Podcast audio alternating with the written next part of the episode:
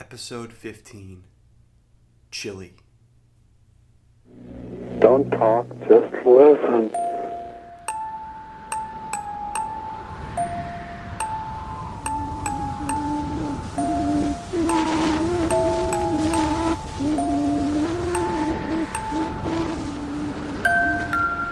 Under the black sun there is no hope, only mystery, wonder, and danger. Black Sun Dispatches on the Cinepunks Podcast Network.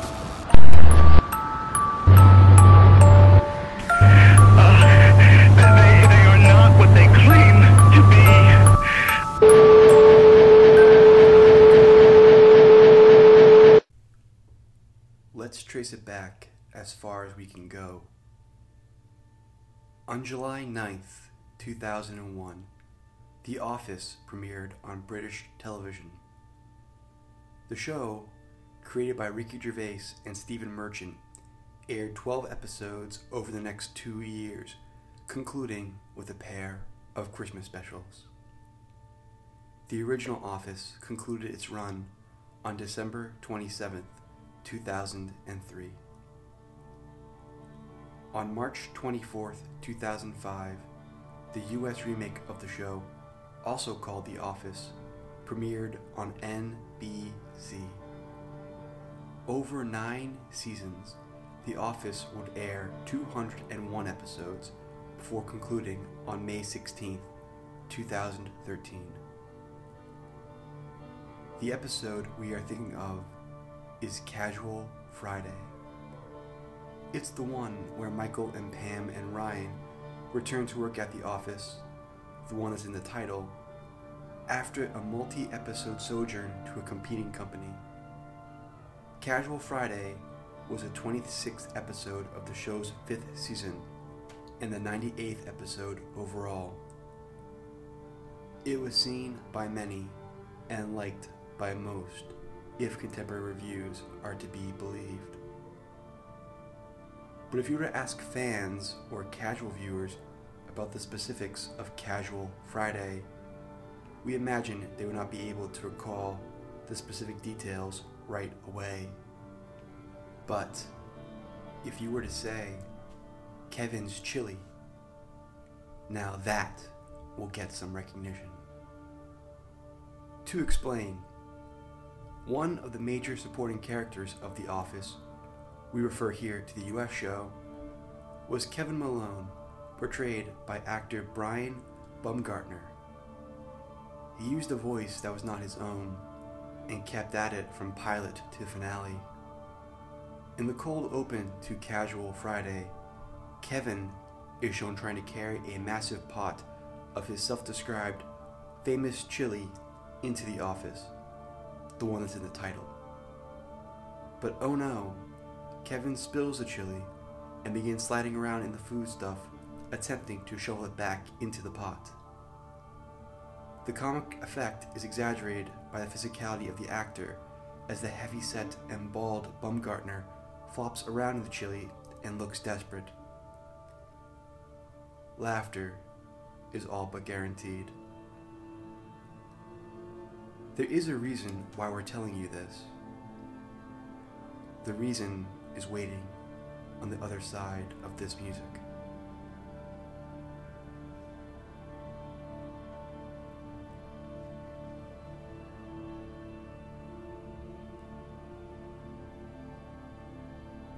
In the city beneath the black sun, the city surrounded on all sides by the midnight desert, the city that serves as hunting ground for man and monster alike.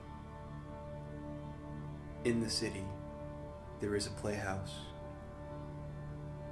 Located on Lawn Street, the playhouse was built by communists and sustained by hippies. There are stains on the stage no one much wants to think about, but the consensus view is that production of hair got a touch too enthusiastic. The renegades went bust, fell broke, vanished into the fogs of their respective generations. The playhouse became a safe place for more traditional exhibitions. There are children's shows and concerts, and youth programs, and Shakespeare. The communists and hippies had not built a stage conductive to the bombast of the bard, but directors made do. That's what artists do, right? They make do. When the city fell, the regular company and crew sought shelter and communal solace in the walls of the playhouse. So much emotion, so much soul had been expended on that stage that felt, perhaps, like a psychic residue might linger and act as protection, like the playhouse might be a holy place. A silly idea, perhaps. But holy places are mostly holy because everyone agrees that they are. And so, this did the trick. The playhouse went untouched by the kaiju's steps, and the inhabitants stayed away from the wear of infighting and the tear of being ripped apart by carnivorous monsters and ghouls. Others came, not concerned with safety so much as seeking a measure of solace. Especially when the weather turned cold and snow began to fall, watching theater in the warm, comfortable seats of the playhouse proved a fine way to spend a day. Certainly, the company and crew could perform any cycle of Shakespearean masterworks, even if they had to double up on the roles now and again. Sometimes, they did gender swaps just for the hell of it. The company could do any of Miller's tragedies of the common man, laid low by the quest for the American dream. And, if they really wanted to, the company could mount a passable riff on the miserable Russian tales of stratified society, tales like The Doll's House. But it was the comedies that people loved. The comedies that brought eager families and lonely souls. Over the course of their five years in counting beneath the black sun, the company assembled a medley of sitcom moments with pieces from Friends, Seinfeld, Boy Meets World, the parts of Scrubs that don't make you cry, Parks and Rec, Modern Family, that show with the nerds, and more, swapping in pieces and bits from day to day. It was cheap, it was hack, it was vaudeville and on the days when the company was cooking, really firing on all cylinders, the laughter from the audience seemed so loud that no dark could possibly be permanent. There was one bit that appeared every night, no matter what. No matter what other pieces were utilized for that day's show. No matter if the place was packed with souls or hosting only one lost wanderer there was one bit that worked every time and was used every time. Kevin's Chili. And Everett McHugh, who performed that bit every time, had finally had enough.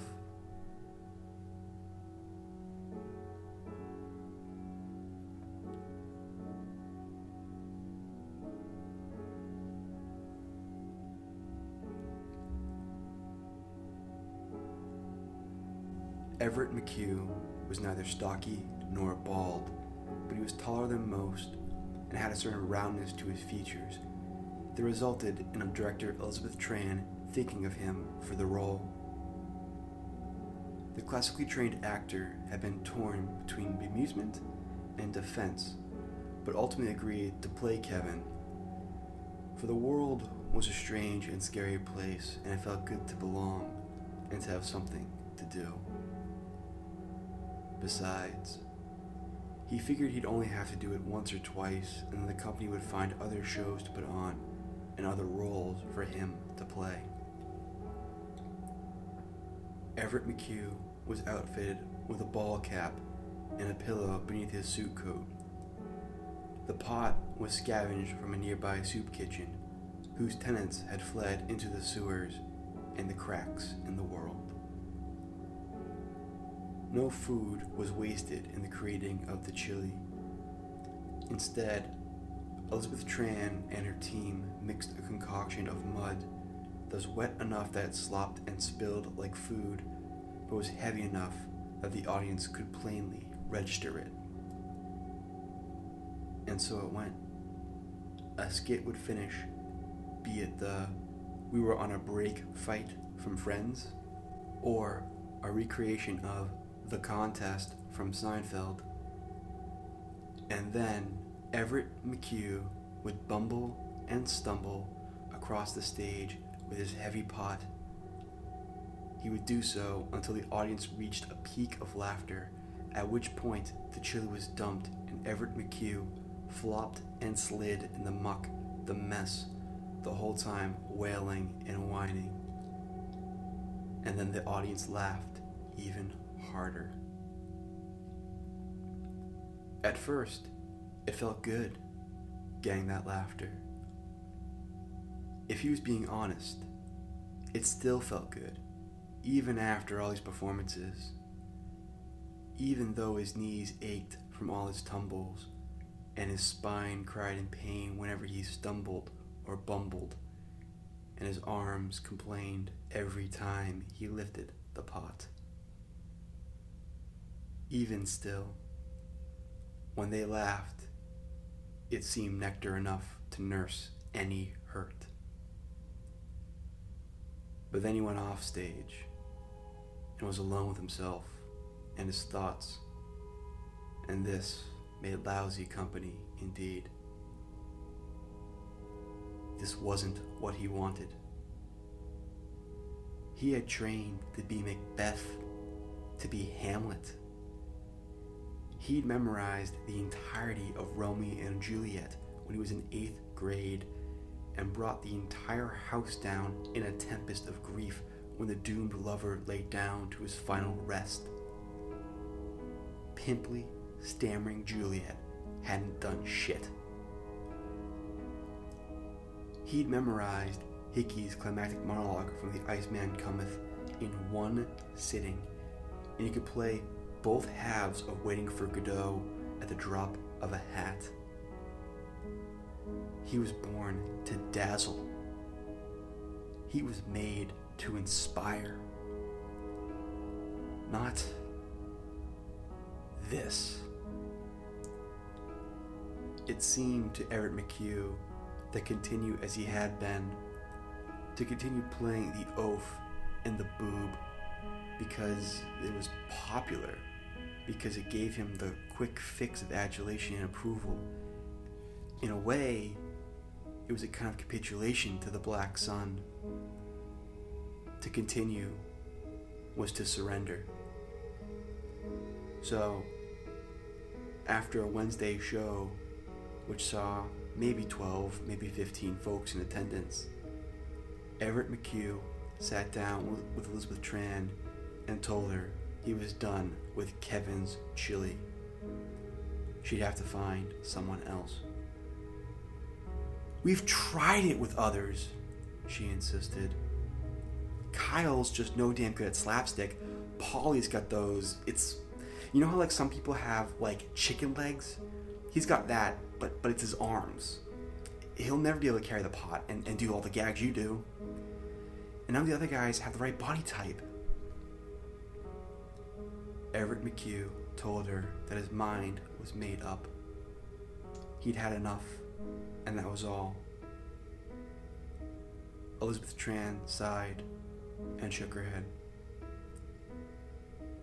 Okay, was all she said.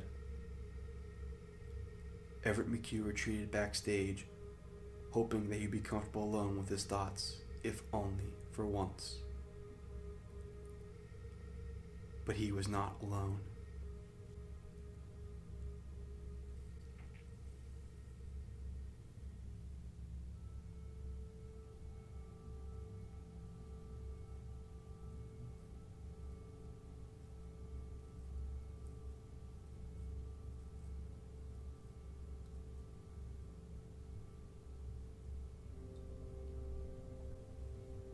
the woman who waited was older than Everett McHugh, but she was not truly old.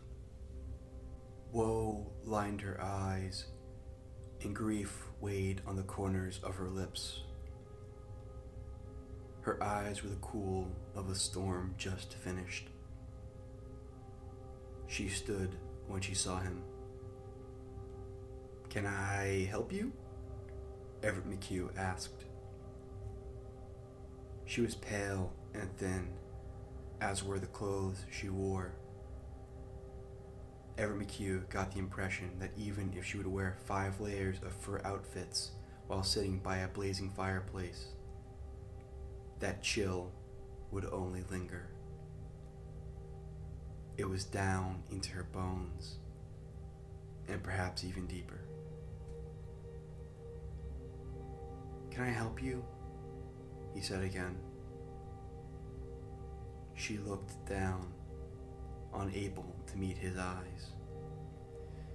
You? You're the chili guy, right? Everett McHugh sighed. Sometimes enthusiasts came backstage to clap him on the back and compliment him, acting like they were old friends, like the bond of performer and spectator went deeper than that. Yeah, he said. I guess I'm the chilly guy. So what? Though her face was down, tears were visible in the woman's eyes. They fell like lost snowflakes on a moonless night. I. I just want to tell you. Tell you how much my daughter loved watching you. She loved the whole show. But something about your bit. She trailed off and wiped her eyes. She used to laugh so hard. She laughed until it seemed like she'd run out of air in her lungs. Here, she began to sob. Everett McHugh could only stand there, hands by his sides. The grief dwarfed him, rendered him an insect before an impassable cliff. Finally, the woman spoke again. Anyway, I- just want to say thank you. This is a hard fucking world without a lot of light to it. You made some days good. I- I'm glad she had that. I'm glad that, eh, if nothing else, she had those good days. The woman nodded once, as if confirming to herself that she had nothing left to say. And then she left.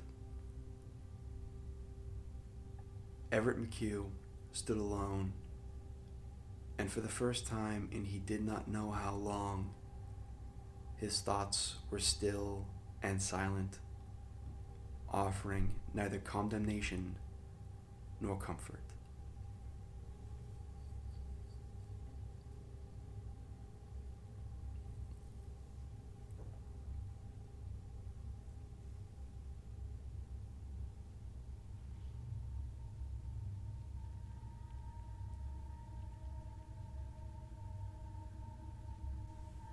Tamara Price, Vinnie Malone, and Cindy Figgis earned some real solid laughs with their rendition of the David S. Pumpkin sketch from Saturday Night Live.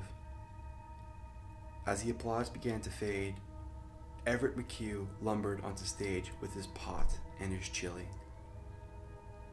And though his arms ached, he swung that metal with full gusto.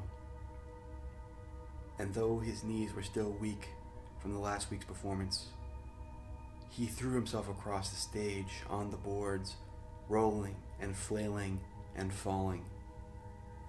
And though the audience numbered only eight or nine, if that, he gave all that his heart could give.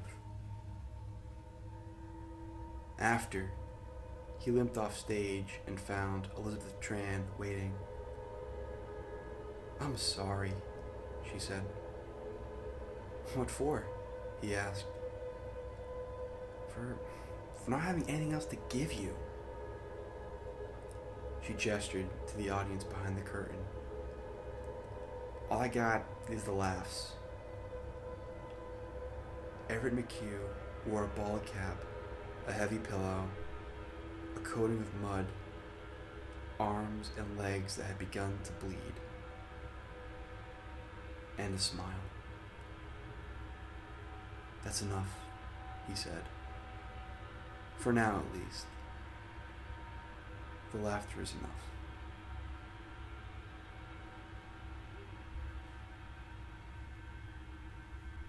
Hello, and thank you for listening to another episode of Black Sun Dispatches, part of the Cinepunks Podcast Network. Hopefully, if you're listening to this uh, on the Monday that it drops, you're coming off of a, a happy Thanksgiving weekend filled with family and food. I've had entirely too much of both, uh, that's what the holidays are for, I guess. Black Sun Dispatches is only one of many great shows offered by the Cinepunks Podcast Network. Uh, even if you didn't like this one, that's totally cool because we have lots of other great shows that are totally different, like Cinepunks, Loud Fast Philly, Horror Business, The Mandate, all, all kinds of other really cool stuff that we've been rolling out, uh, including lots of really great writing. So if you don't want to listen to podcasts, we've got great articles too. Yay! We're like Playboy that way. Um, Cinepunks is sponsored by Lehigh Valley Apparel Creations. You can hit them up at xlvacx.com. That's Lehigh Valley Apparel Creations at xlvacx.com. If you like Cinepunks content, you can sponsor yourself by supporting on Patreon, which you can find on the website. Uh, if you liked Black Sun Dispatches, please leave us a good review on iTunes and give us a good rating. Uh, it helps spread the word about the show. I would be really, really appreciative about that. Uh, if you want to spread the sh- word on the show via other social media, um, I have no objections to doing that uh, via Twitter, Facebook. Uh, at the end of Justice League, there's a bit where they fire like flaming arrows uh, to set off like a uh, to let people know like the Darkseid in are coming. It's not Darkseid. What the hell's the game? Steppenwolf. Uh, Steppenwolf, Steppenwolf is coming, uh, which is based, which I think is probably ripping off uh, the what are they called? The Beacons of Gondor. I'm really tired, guys. you can't tell, I'm really exhausted as I record this. Um, uh, so, sorry. Uh, you can find me on Twitter at the True Brendan F. Uh, and you can find additional writing by me at synapse.co and on my Medium page. Uh, you can follow the show on Twitter at Black Sun Show. Again, it's at the True Brendan F and at Black Sun Show. Black Sun Dispatch's logo was designed by Jennifer Rogers. We are super appreciative to her as always. Uh, and the music for this week's episode is Winter by E.L. Heath. Uh, so the plan is drop at least two episodes come December. Uh, I think we're going to take a week off and then have a new episode ready for you on, let me find the exact date. It is. Oh, this computer sucks. Ah. It will be December 11th and December 18th will be our two December episodes. So look for those. Uh, like I said, uh, please help spread the word about Black Sun Dispatches and let other people know about this cool, weird show uh, that just kind of exists right now. Uh, I hope you guys like this one, uh, and I hope that you like uh, all the ones that are to come. So thanks, everybody.